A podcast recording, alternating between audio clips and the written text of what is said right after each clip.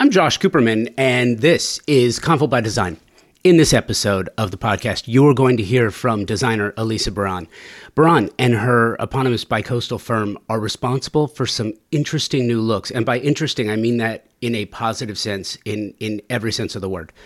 She has a very unique perspective on materiality and the meaning of perfection in her work. Part of this includes ap- application of wabi sabi. She embraces it, and brutalism. She embraces it in her uh, otherwise softer and, and muted work for what is truly a unique look. And I don't say that lightly, and one that I believe will gain traction as Elisa garners more attention, more followers, more press, more pub, more ink, of which this is part.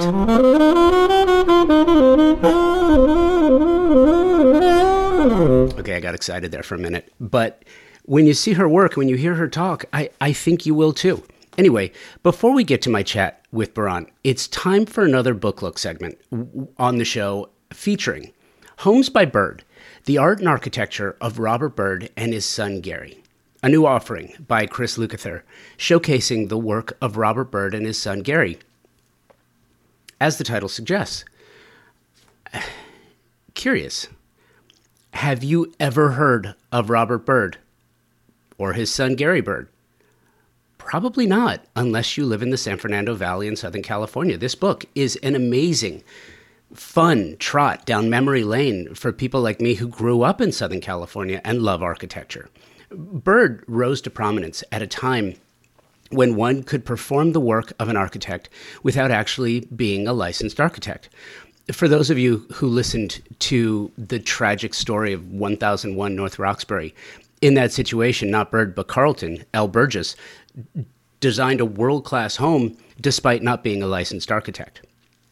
I wonder if he had been licensed, if that might have dampened his creative approach to residential design. But first, Byrd, and then later, work by his son Gary. Gary represented some of the most identifiable architecture of the Southern California landscape as it relates to the San Fernando Valley. The whimsical approach to residential design with flagstone patios, leaded glass windows, fun and fanciful brickwork, shingles, and forever views of pools, canyons, yards, and open spaces, low slung walls with rooflines that seemingly extended off cliffs, turret like chimneys all lend to the feeling of the San Fernando Valley from the perspective of a young Angelino with a passion for architecture and design. Talking about me for a second, in case you didn't know, I grew up in a, in a home similar to this. And if you are not from LA, though Byrd and his son Gary did work in other states, this is a Southern California design story.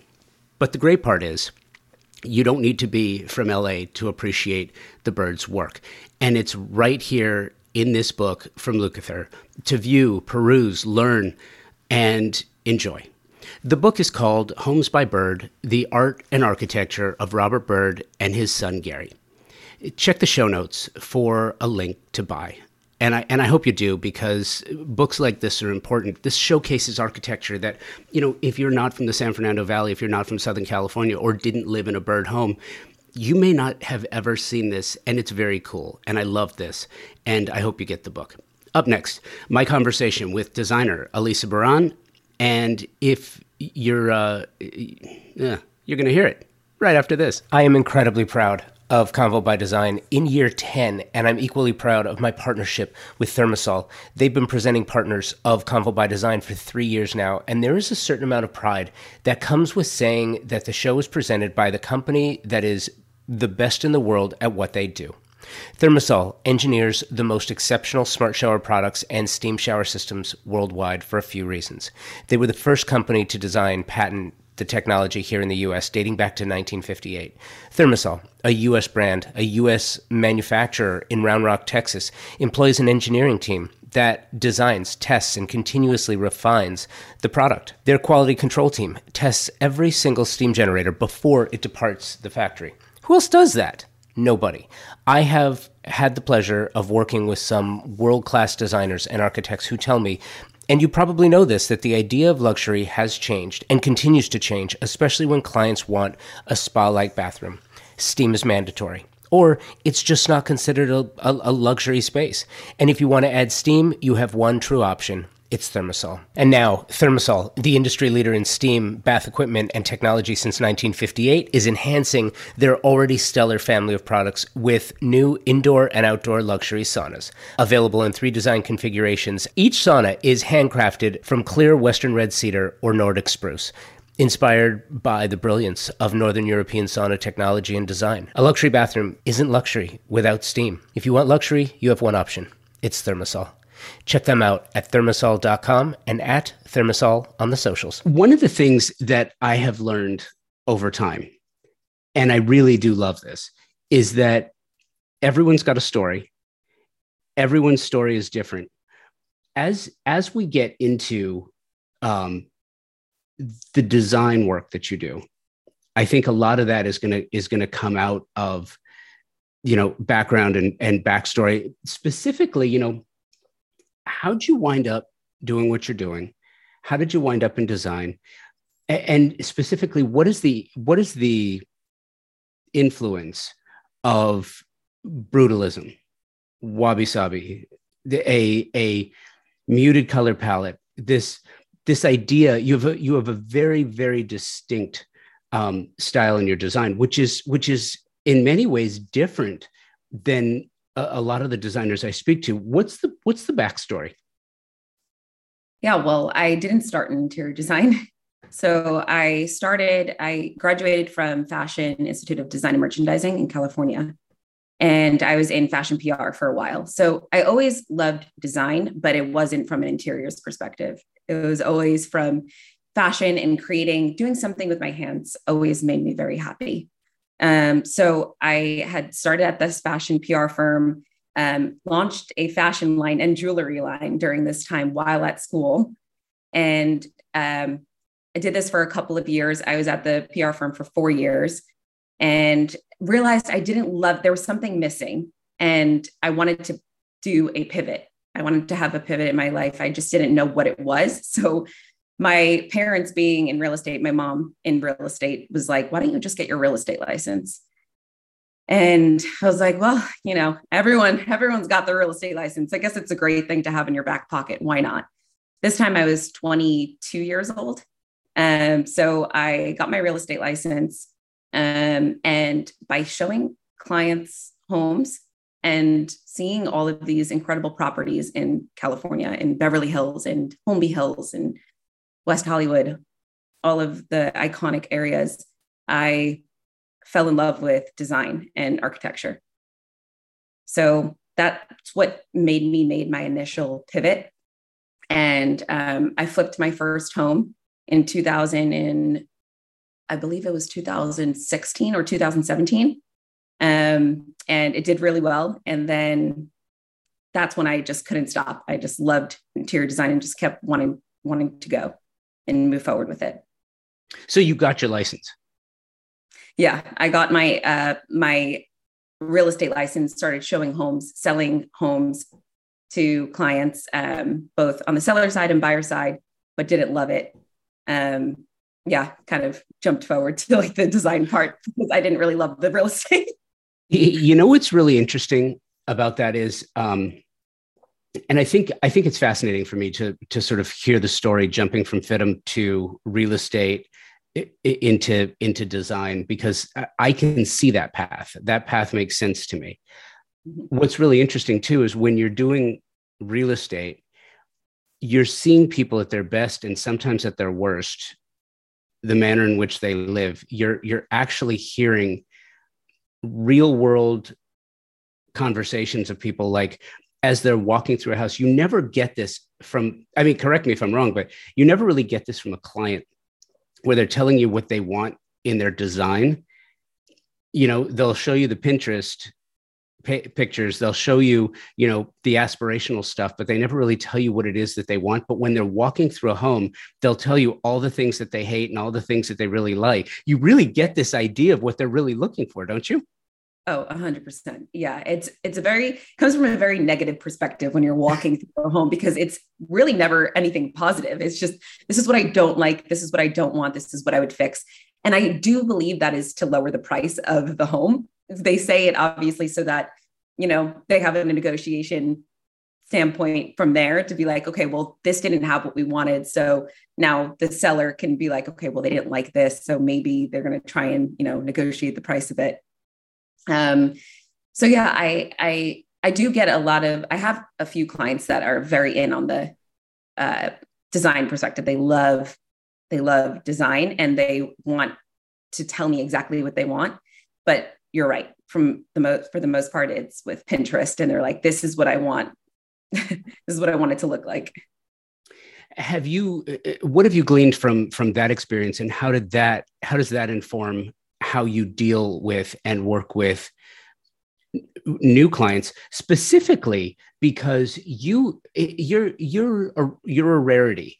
Um, you have a very very distinct design style of your own. It's one that you really seem to specialize in which is not a common thing to do. You know most designers that i have spoken to will say you know i i just want to I want to be a blank page. You know, I want the, the client to tell me what it is that they want. I can design to any style.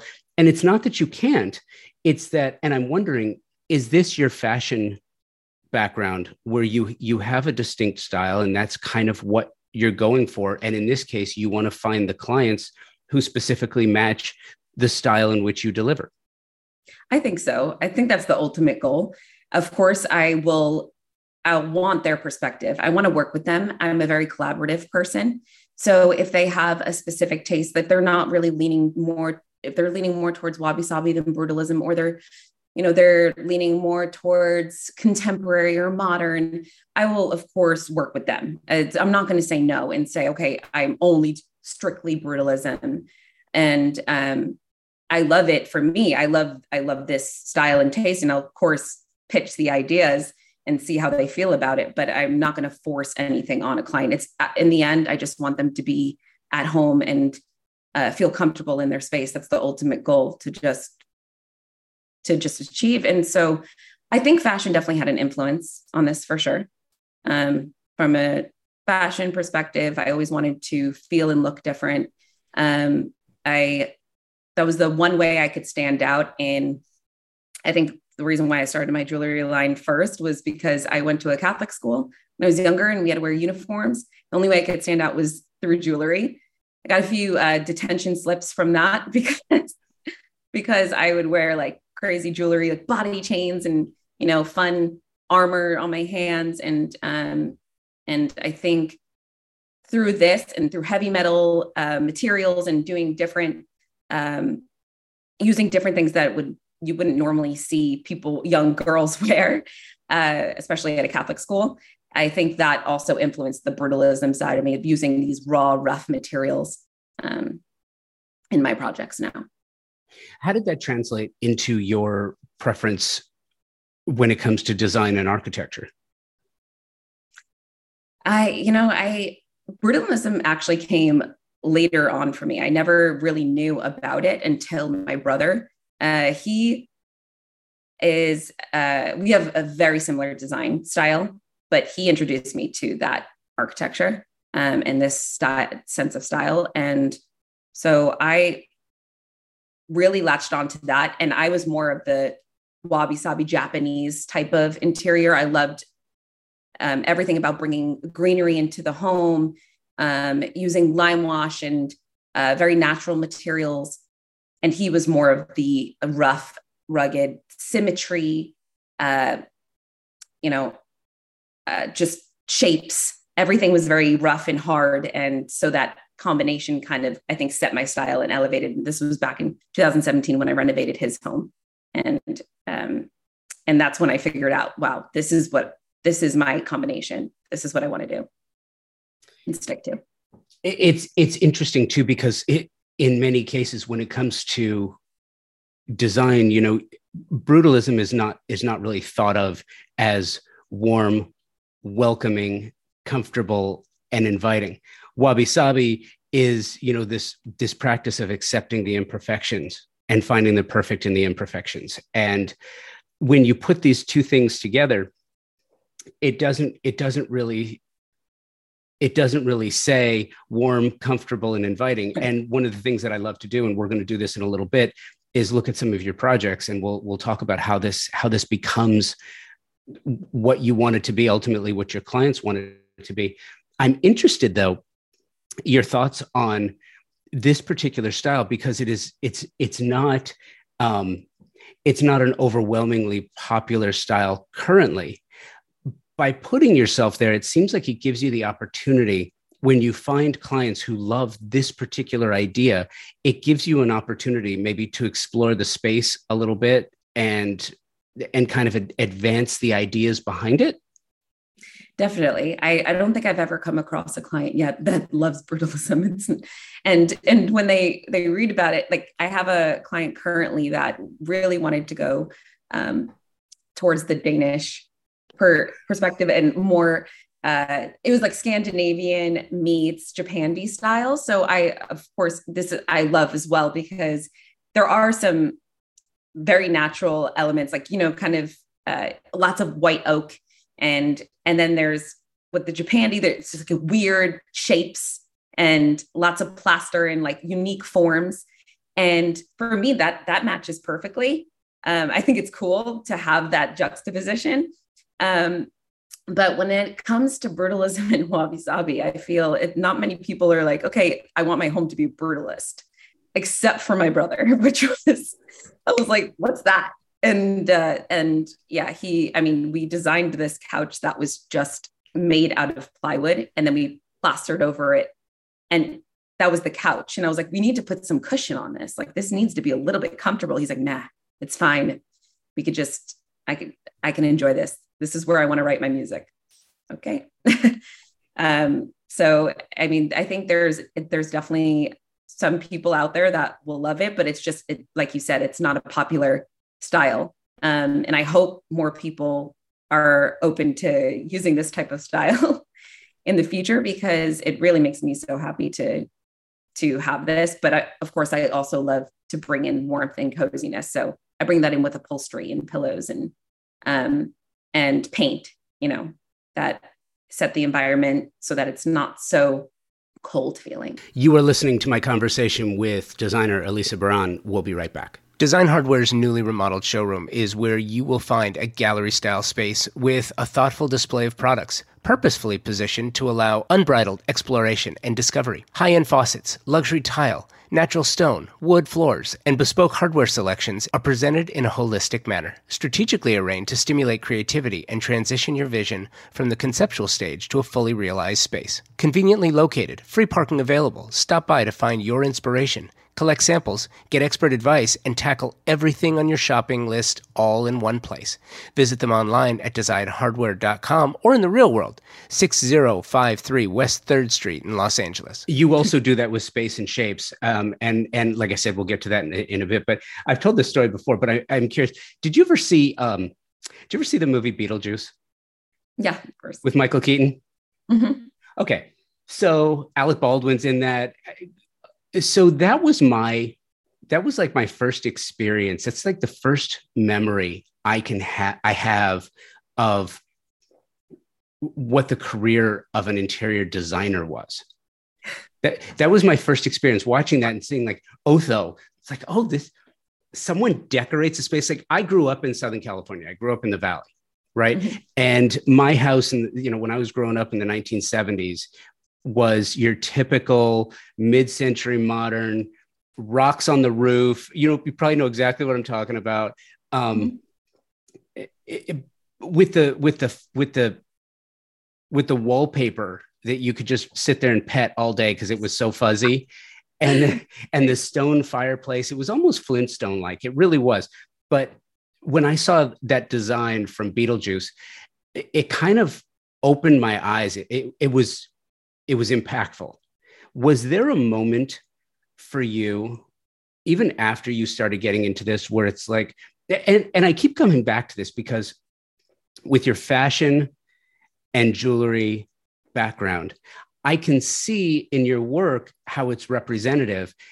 And, you know, I mean, you're not, you're probably not going to be doing Scandinavian, totally see it, but something that's like frilly and maximalist. It's like that's not going to be you. So was there was there a moment where it was like the light went on and this and, and you said this is you know this is my style. This is and this is how I want to move my design forward. Yeah, like I, that was at my brother's house. The when we designed it in 2017, that was that's where I realized I love this material. I love plaster and lime wash and um, rough rough materials, natural materials. That's when that pivot happened for me. Because before that, I was kind of trying to find exactly where I wanted to take each project, and every project had a different feel to it. I was adding color in the project previously to this. Um, and then there was, you know, very a very Pinterest project, which is like my first project that I, you know, I didn't know anything. and um, and yeah, I was just exploring. I was trying to figure out what I loved. And I have to thank my brother and give him all credit to to helping me out with this. How do you find because you have a specialty? Um, how do you find new clients that want what you have? You know, I I don't find them; they find me. It comes through. A lot of my clients come through Instagram or referrals. That's where most of the people um, they'll message me and say hey we checked out your instagram and we we love your work. How does this work? How can we how can we um, work together? And uh, and that or it's a referral from a previous client that said they loved working with you. Let's let's do something together. Um, so. Have you gotten any love from the trades from the trade publications? Yes. Um, so, from a publication standpoint, um, Architectural Digest, like Pro, they they always are asking. It's more it's more interview questions. Um, so I've gotten a lot of love through uh, a recent project, Gentry in Studio City. Um, that was that was a great one. It was just a bedroom design, but it was I think it just resonated with a lot of people because of the trendiness of the boucle and lime wash right now. And my client just really wanted this. And I'm trying to steer away from the trends, but it's hard when a client is like, this is what I want. And, you know, it's difficult to, to steer them away from trends when this is what they're seeing all the time on Instagram, especially if they're influencers themselves. So I think, uh, yeah, they, they try to copy a lot, which, you know, it's hard to put in my own personal style with this, but they do allow me to do this towards the end when I'm styling at the end for my own portfolio, which is really nice. But um, in the end, it's their home again in their room. And so, talk to me about the challenges of working in a in a brutalist style, minimalist, as it relates to adding that that styling and accessorizing at the end. Do you have a process for that? I'm all about um, putting as getting as much as possible into the space and then editing. So i will make sure we have as much material as possible on site because i don't want to be left without something if it's missing a certain piece or element in a space um, and then I'll edit out. So I'll be a maximalist, then become a minimalist. And I I find this works for me really well just because I can see what it feels like cluttered. And then I'm like, okay, now we need to make this feel zen and feel um, like the client will be able to breathe when she comes into the room. And so that's my process is just bringing as much in as possible and then editing out. What about the personal effects? Because th- that's got to be it's got to be a challenge too. Pictures of the kids, you know, the their work from school. It's got to be a challenge. You know, I haven't had clients where that really want to show pictures, which is funny. They I, I, guess I'm lucky in a sense because I don't even I don't even have a lot of pictures around the house. I'll have one or two that I really love from my wedding or um, you know, a family. But um, yeah, when it comes to clients, they don't really have a lot of pictures. And if they do, again, I will offer frame advice and and I'll or you know if they want to keep the frames or they want to keep pictures around their home, I'll edit it and make it look nice so that it's not overwhelmingly um you know full of full of full of pictures but again when it comes to my portfolio i'll edit that out. That's not going in the portfolio. It has to be it has to be like what i've styled it as. Because you that's personal. do you have an idea in your mind uh, about the the evolution of of brutalism minimalism warm and comfortable as it relates to to your style? Like as you as you personalize this do you have an idea in your mind as to sort of the evolution of of the of the idea of the concept? Evolution as in like it's a it's a poorly worded question to be perfectly honest with you but I, I, what i'm what i'm thinking about is you know every time you i have seen creatives who who begin to specialize in a, in a certain way it's never about keeping it the same way and just replicating it and duplicating it. It's about like taking that idea and moving it forward and adding to it and subtracting from it to create something that is that is then new and different. Oh yeah. Um i think it's hard to like i said clients keep coming back to that same style. They come to me for a reason. And so they see a project that i've done. They're like oh i want this. But of course they want some uniqueness too which thankfully um, i haven't worked on a project where all of the projects look exactly the same when it comes to the color scheme i'm sure you've noticed it it has been the same where it's like a lot of beige, a lot of cream, a lot of whites. Everybody wants that clean home right now. Um, for evolution, I think I'm really trying to stray away from lime wash and boucle. This is just driving me a little crazy at the moment. So I'm trying to steer clients away from that and uh, and really push them into other forms of fabric that are like boucle, like more nubby fabrics that maybe are, you know, like a wool that is a little more high end and um, from like Pierre Frey, something with a little more texture and color.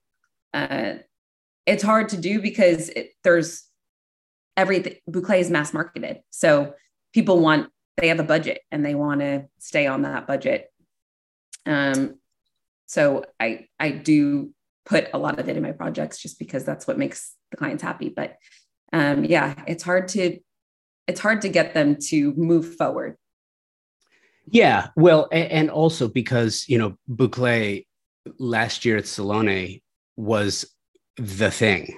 It was well, it was one of maybe five the things, but it was it was everywhere. It was ubiquitous at, at Salone last year, and you really heard about it. And you know, this year, not so much. Um, I don't think it's a it's a trendy thing. I think that it's one of those things that keeps coming back, and and and with what you do, it feels like it can it can continue in your design. Um, but I get the idea that you know you want to change it up a little bit and, and do some new things.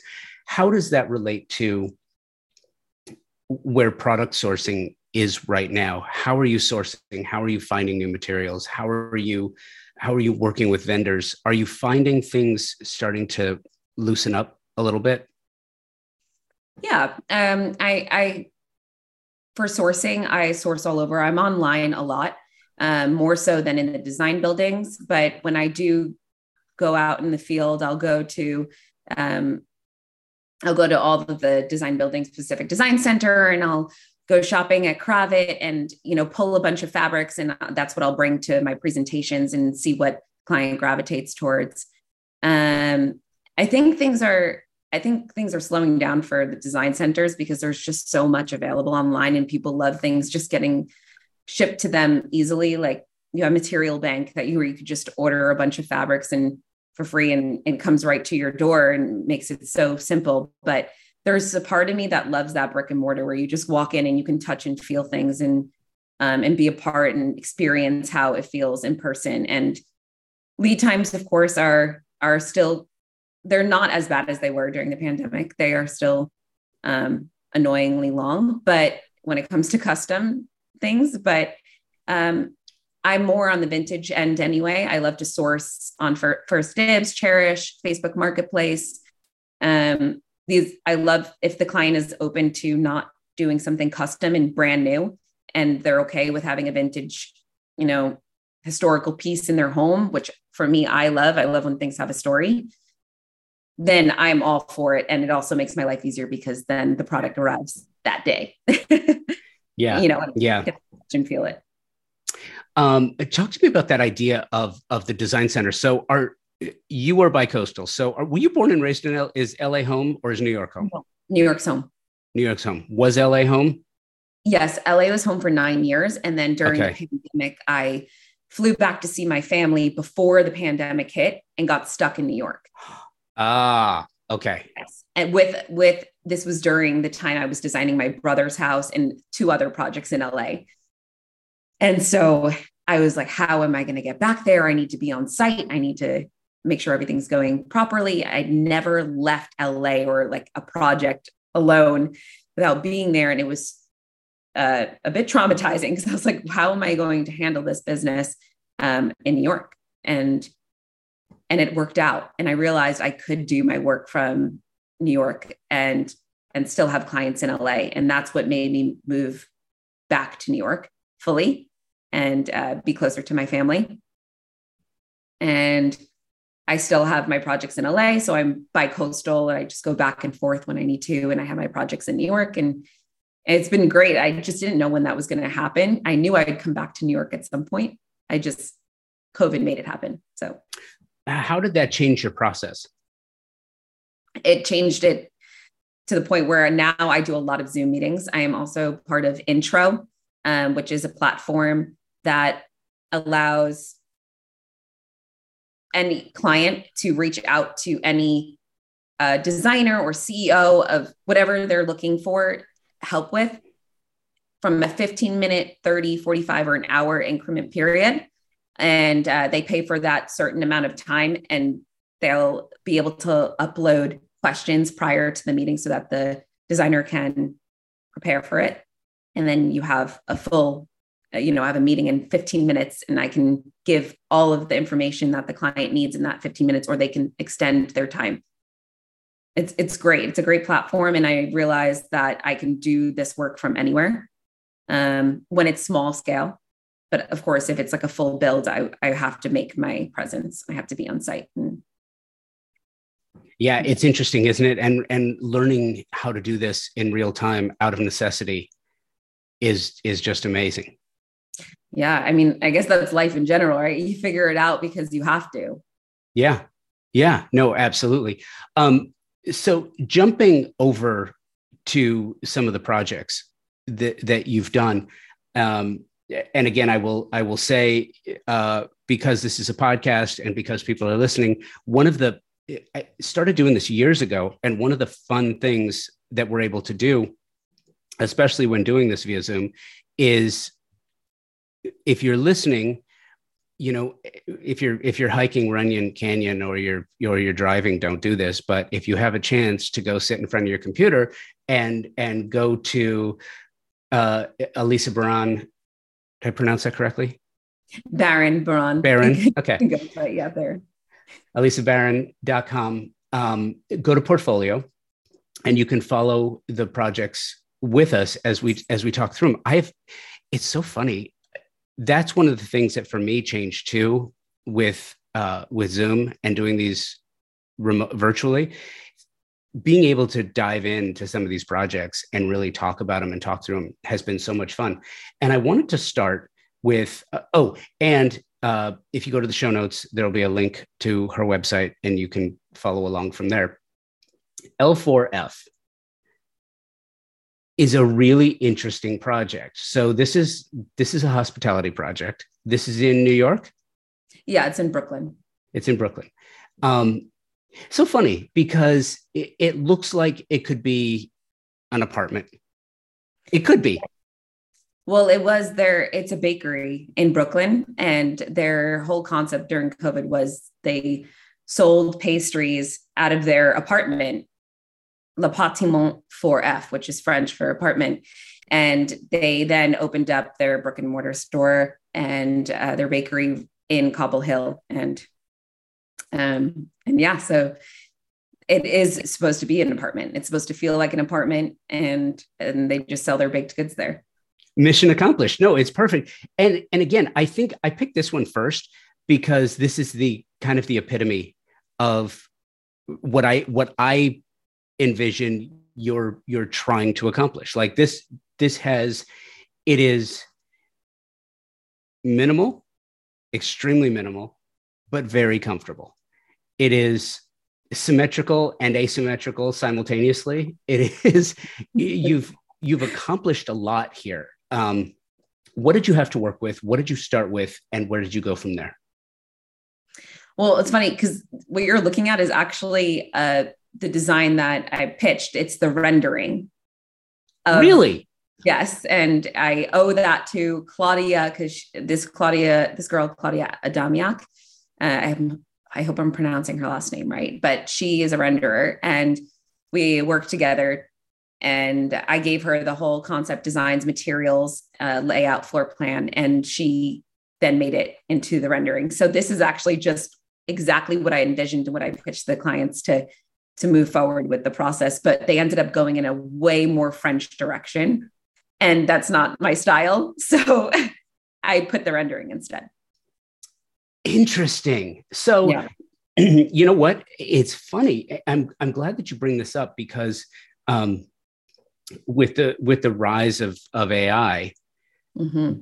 you know, renderings like this are going to be so much easier. And it's it's funny it, it, creates an issue too. And you know, this is I haven't had this conversation yet, but at at what point does the rendering become proof of concept versus an actual project itself? When you can get a rendering like this, I mean, eh, down to the pastry, right? Yeah. When you look at this, this is a there's eh, from the space scale sizing i mean everything that's there looks proportional. Yeah, it's unbelievable to the point where so I work with her on every project because I really want the clients to feel exactly how their space should feel and how I would design it.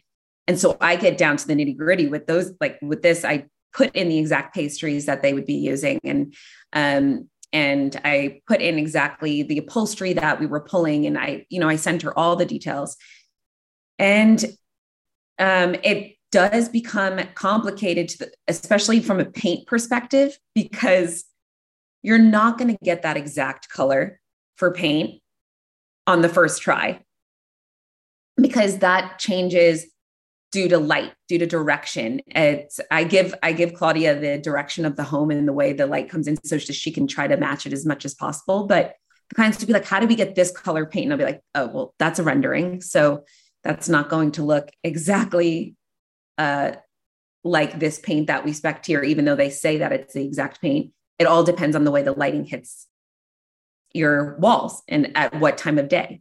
So I think that's the most challenging part when it comes to AI, uh, just renderings in general, is colors, um, because those change in every project in every home the way the lighting hits it.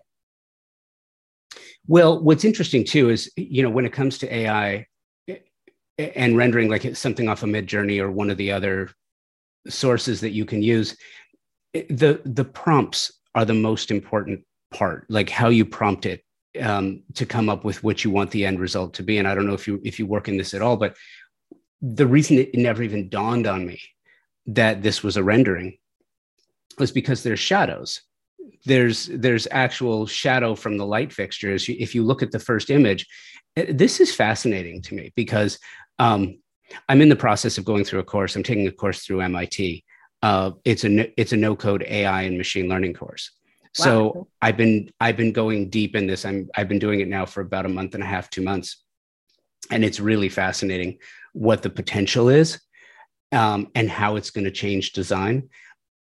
I, I think that if anything is going to change design, it's going to be something like this. Like this is fascinating to me, and I and I have to imagine it dramatically changes the way you do business. Definitely, I love whenever I show these renderings to clients, they're blown away. They're like, "Wait, that's that's our space. That's what we wanted it to look like. Uh, this is this isn't real." like, no, your project's not done yet. Your house isn't finished. but this is what it's going to look like and we're going to get it as close to this as possible that's fascinating. Um, what's also really interesting about this is you can you can get it feels like you can solve so many problems through a, a project like this. Now this is you worked with a person so you still had to work with an artist who who crafted this. This wasn't created automatically based on some you know a bag of words. No i wish. Yeah. That would make life a lot easier. I'm actually working with somebody who's she's in amsterdam. So it there's time changes there's there's difficulties to getting this right and it takes months to get to this point.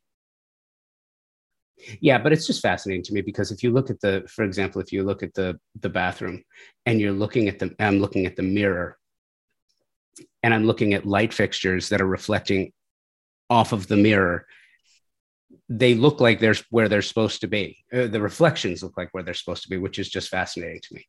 Okay, so if we went to Syosset, which was the next one, mm-hmm. um, and again, completely representative of what you're looking for. There's there's even, believe it or not, there's even some color in this one, which. Yeah. walk walk me through this space. Yeah, walk me through this. uh, yeah, so this was a single family residence in Syosset that actually had very low ceilings, very low, uh, to the point where when you walked in, you felt like claustrophobic. There was no light whatsoever coming through the windows. It was very hard to. Um, it just felt it felt very dismal.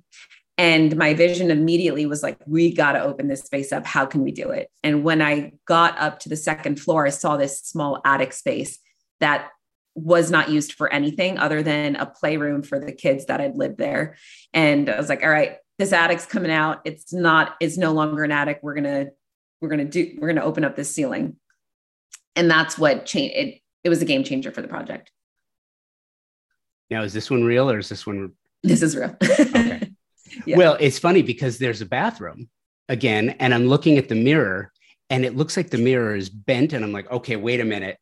But it's interesting. It creates a it creates a, a real issue. Like yeah. it's a it's a fast it's a fantastic tool. Um, do you, so with a project like this, do you render it in advance and then go off of that in the design?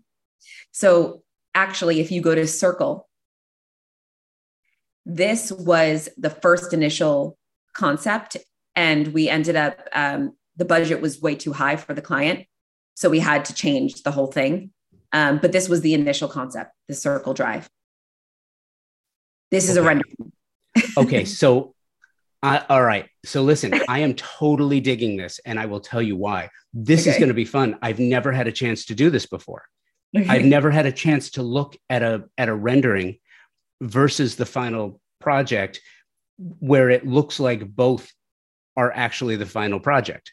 Yeah. So it's fascinating to me. So uh, the first thing that strikes me is, and I got to jump back and forth, but the first thing that strikes me is let's talk about the kitchen for a second, because this one it looks like you're opening walls and you're taking the ceiling up and you're you're doing a lot of architectural, rather structural um, work to the space. And as we look at the actual project, that that didn't happen. Mm-hmm. But what what does seem to happen is, you know, looking back at the kitchen again,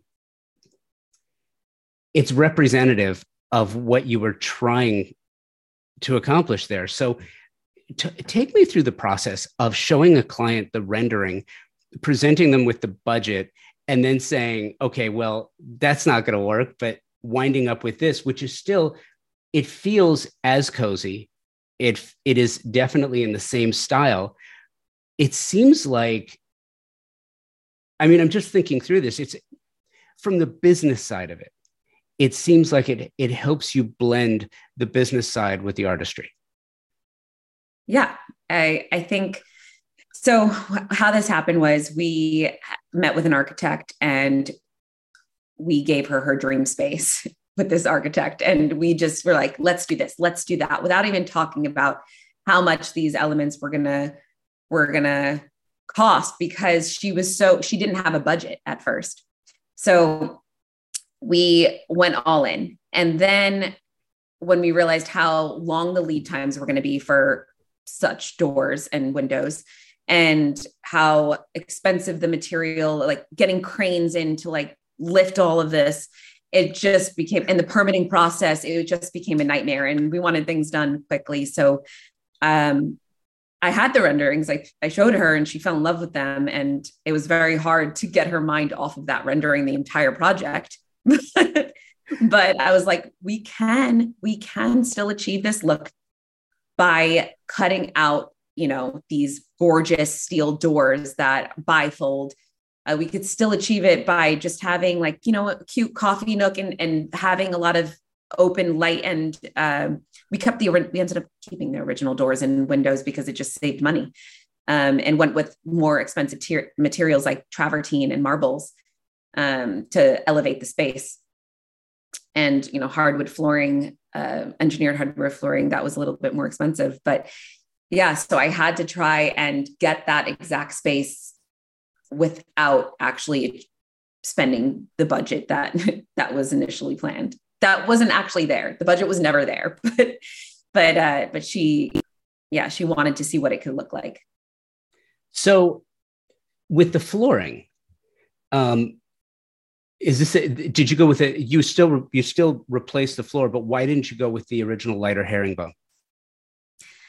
Too expensive, and the lead time was just crazy yeah in, lead times were, were nuts in circle when you enter there's there's an application that you, that you use.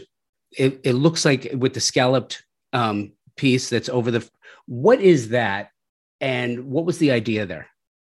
Barrel ceiling they call it. Okay and okay. the big new york thing actually if you go into any subway you see barrel ceilings and um, and there are a few apartments uh, actually for sale now that I went into to just go look at in West Village that are starting to expose. They're taking down the the drywall from the ceiling, and you're they're exposing barrel ceilings, um, and it's beautiful. And so I grabbed inspiration from the subways and brought that to that entry, and I wanted to pair that with limestone flooring at the entry as well. Um, but this architecture in this space ended up being too costly with the limestone that was specced um, at Eco Outdoor. it was like a reclaimed limestone, expensive, expensive material that uh, she initially thought that she was going to move forward with, but then was like, okay, I'm getting too out of hand here. Let's let's cut back. How can we make this work? Uh, it's fun too. One of my one of my favorite features um, in this project is, and it's so funny because now I'm like, am I looking at the real one or am I looking at the rendering? The oh, yeah. uh, the uh, banquette mm-hmm. was that there, or did you add that in? I added that in. So this was a closed off kitchen completely. Like it had a L shaped kitchen with an a very unnecessary wall blocking the kitchen that blocked all the light. It was very claustrophobic, no banquette at all. And I was like, this space is calling for something cozy and a breakfast nook. And this client loved to read in the morning and have her breakfast. And I'm like, this is your space. Like, this is what's going to make you happy. yeah, I get that. Okay. So, um, Gentry, is that your brother's house? No, this is, okay. uh, yeah, this is a client, the Studio City client I mentioned yeah. earlier so I, you know, and I will end with this one. Love this. It's it, this is a, it's a very. Is it real or a rendering? It, uh, it's the gentry. This is real. Yeah, because I did it's a confusing. I did a yeah, I did a rendering for her, but I didn't I didn't put this on my website. I just did I just posted the real. And it's funny too because I, I I really do love that as a, as a tool. Um, because you it seems like you can do so much with it. But, but this is a you know this this bedroom I, I feel like is a is prototypical for what you're trying to accomplish. Fair? Yeah. Yeah i would say you know it was a bit challenging for me because she was more contemporary. Um she liked this more so than uh, brutalism and wabi sabi feeling but i pushed her towards she wanted everything to be very light and bright. That was a big part. And she also loved grays which i generally steer away from unless it's in board form material or concrete. Um, so yeah, it, it was a challenging project because I, was I kept giving I gave her tons of renderings because I wanted her to do a specific thing and and we changed it multiple times and we ended up with this which I I love the result Um, but she's a makeup influencer um, on YouTube. So she needed a really cool mirror. You could see it in the picture that was custom, um, that was backlit, that you know gave nice light for her YouTube videos.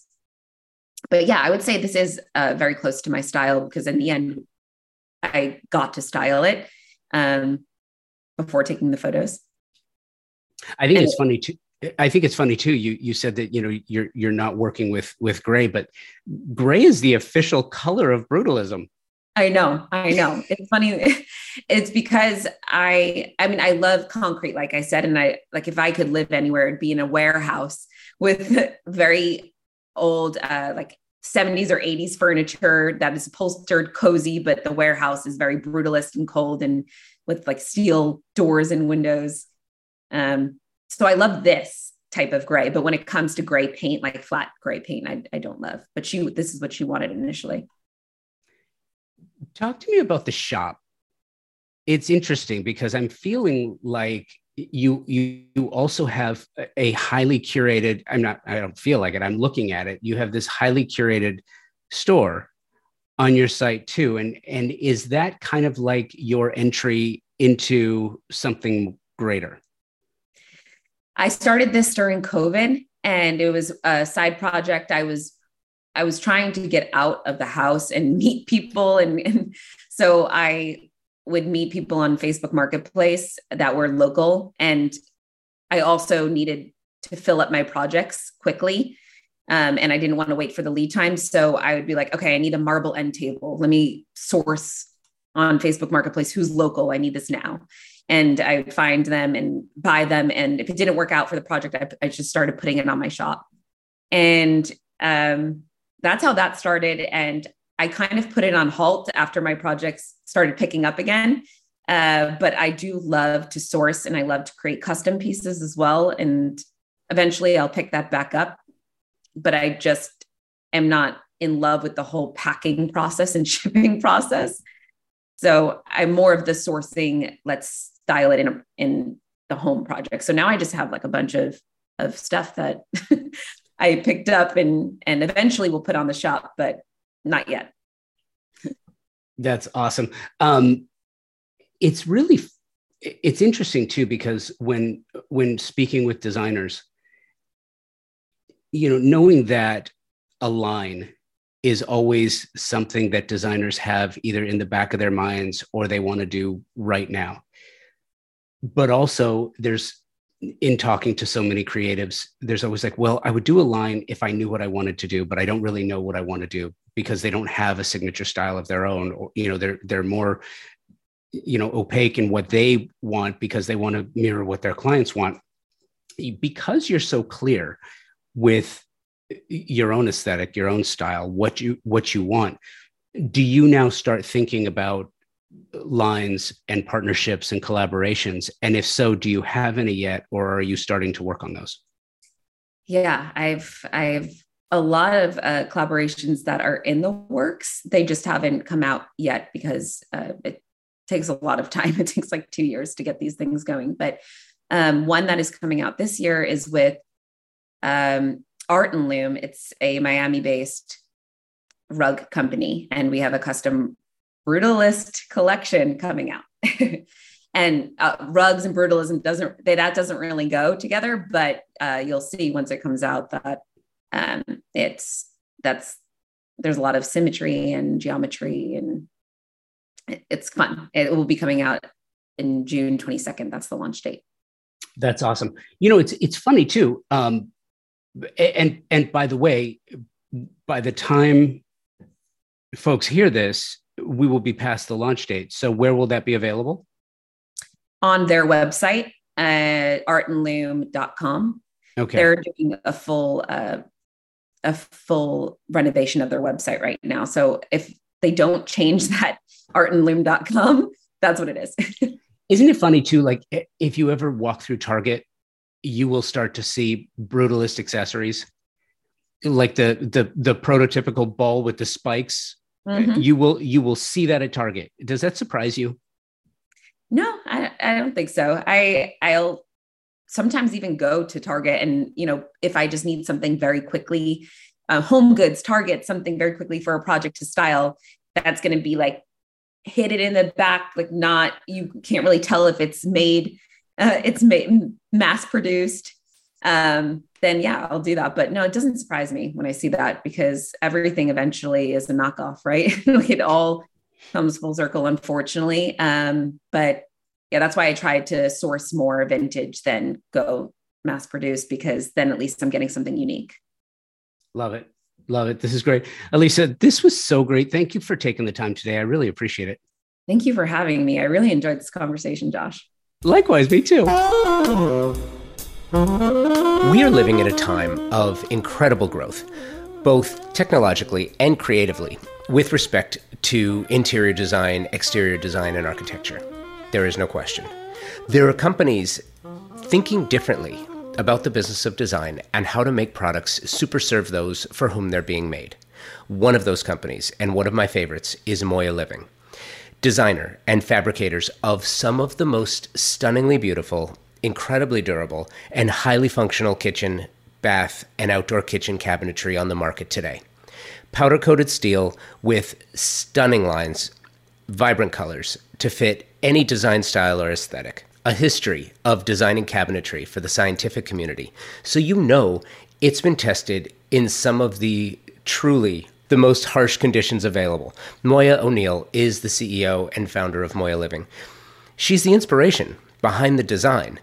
Designers, their specification process is so simple, it will make your job so much easier. Check them out online through the socials at Moya Living, their website, moyaliving.com, and in the real world, their live kitchen showroom in Fountain Valley, California. Thank you, Elisa. I am so happy we finally met and had the opportunity to talk. Thank you for taking the time to share your story, and thank you for the work you're doing. Thank you to my partners and sponsors, Thermasol, Moya Living, and Design Hardware, for your partnership and support. And thank you for taking the time out of your day to listen to the show. I hope this always allows you to think about things specifically design in new ways. As we put a bow on 2023, there are a few things you should know. I have some really fun, productive, and exciting new programming for you in 2024. Gosh, where to start? It includes the Design Messengers, a brand new Monday episode that will cover issues, news, developments, and ideas for you to grow your design business as an aside, so you can understand the perspective where this is coming from, I stopped really covering the business of design a few years ago as there was this flood of new podcasts that were covering the business of home and design. That's not what the Design Messengers is. Instead of business tips, this is going to be a synopsized, high level view of new concepts, economic developments, technological advancements, and other ideas that I think will help you launch into your week. I hope it does anyway. These episodes will drop on select Mondays, sometimes every Monday, sometimes not. But as long as you are subscribing to the podcast, you'll receive them automatically in your feed. I will also be publishing a new series called West Edge Wednesday. These will feature the conversations that took place live from the West Edge Design Fair in Santa Monica, California in November of 2023. If you missed the show, you can hear all the talks as if you were there in person. That's my hope.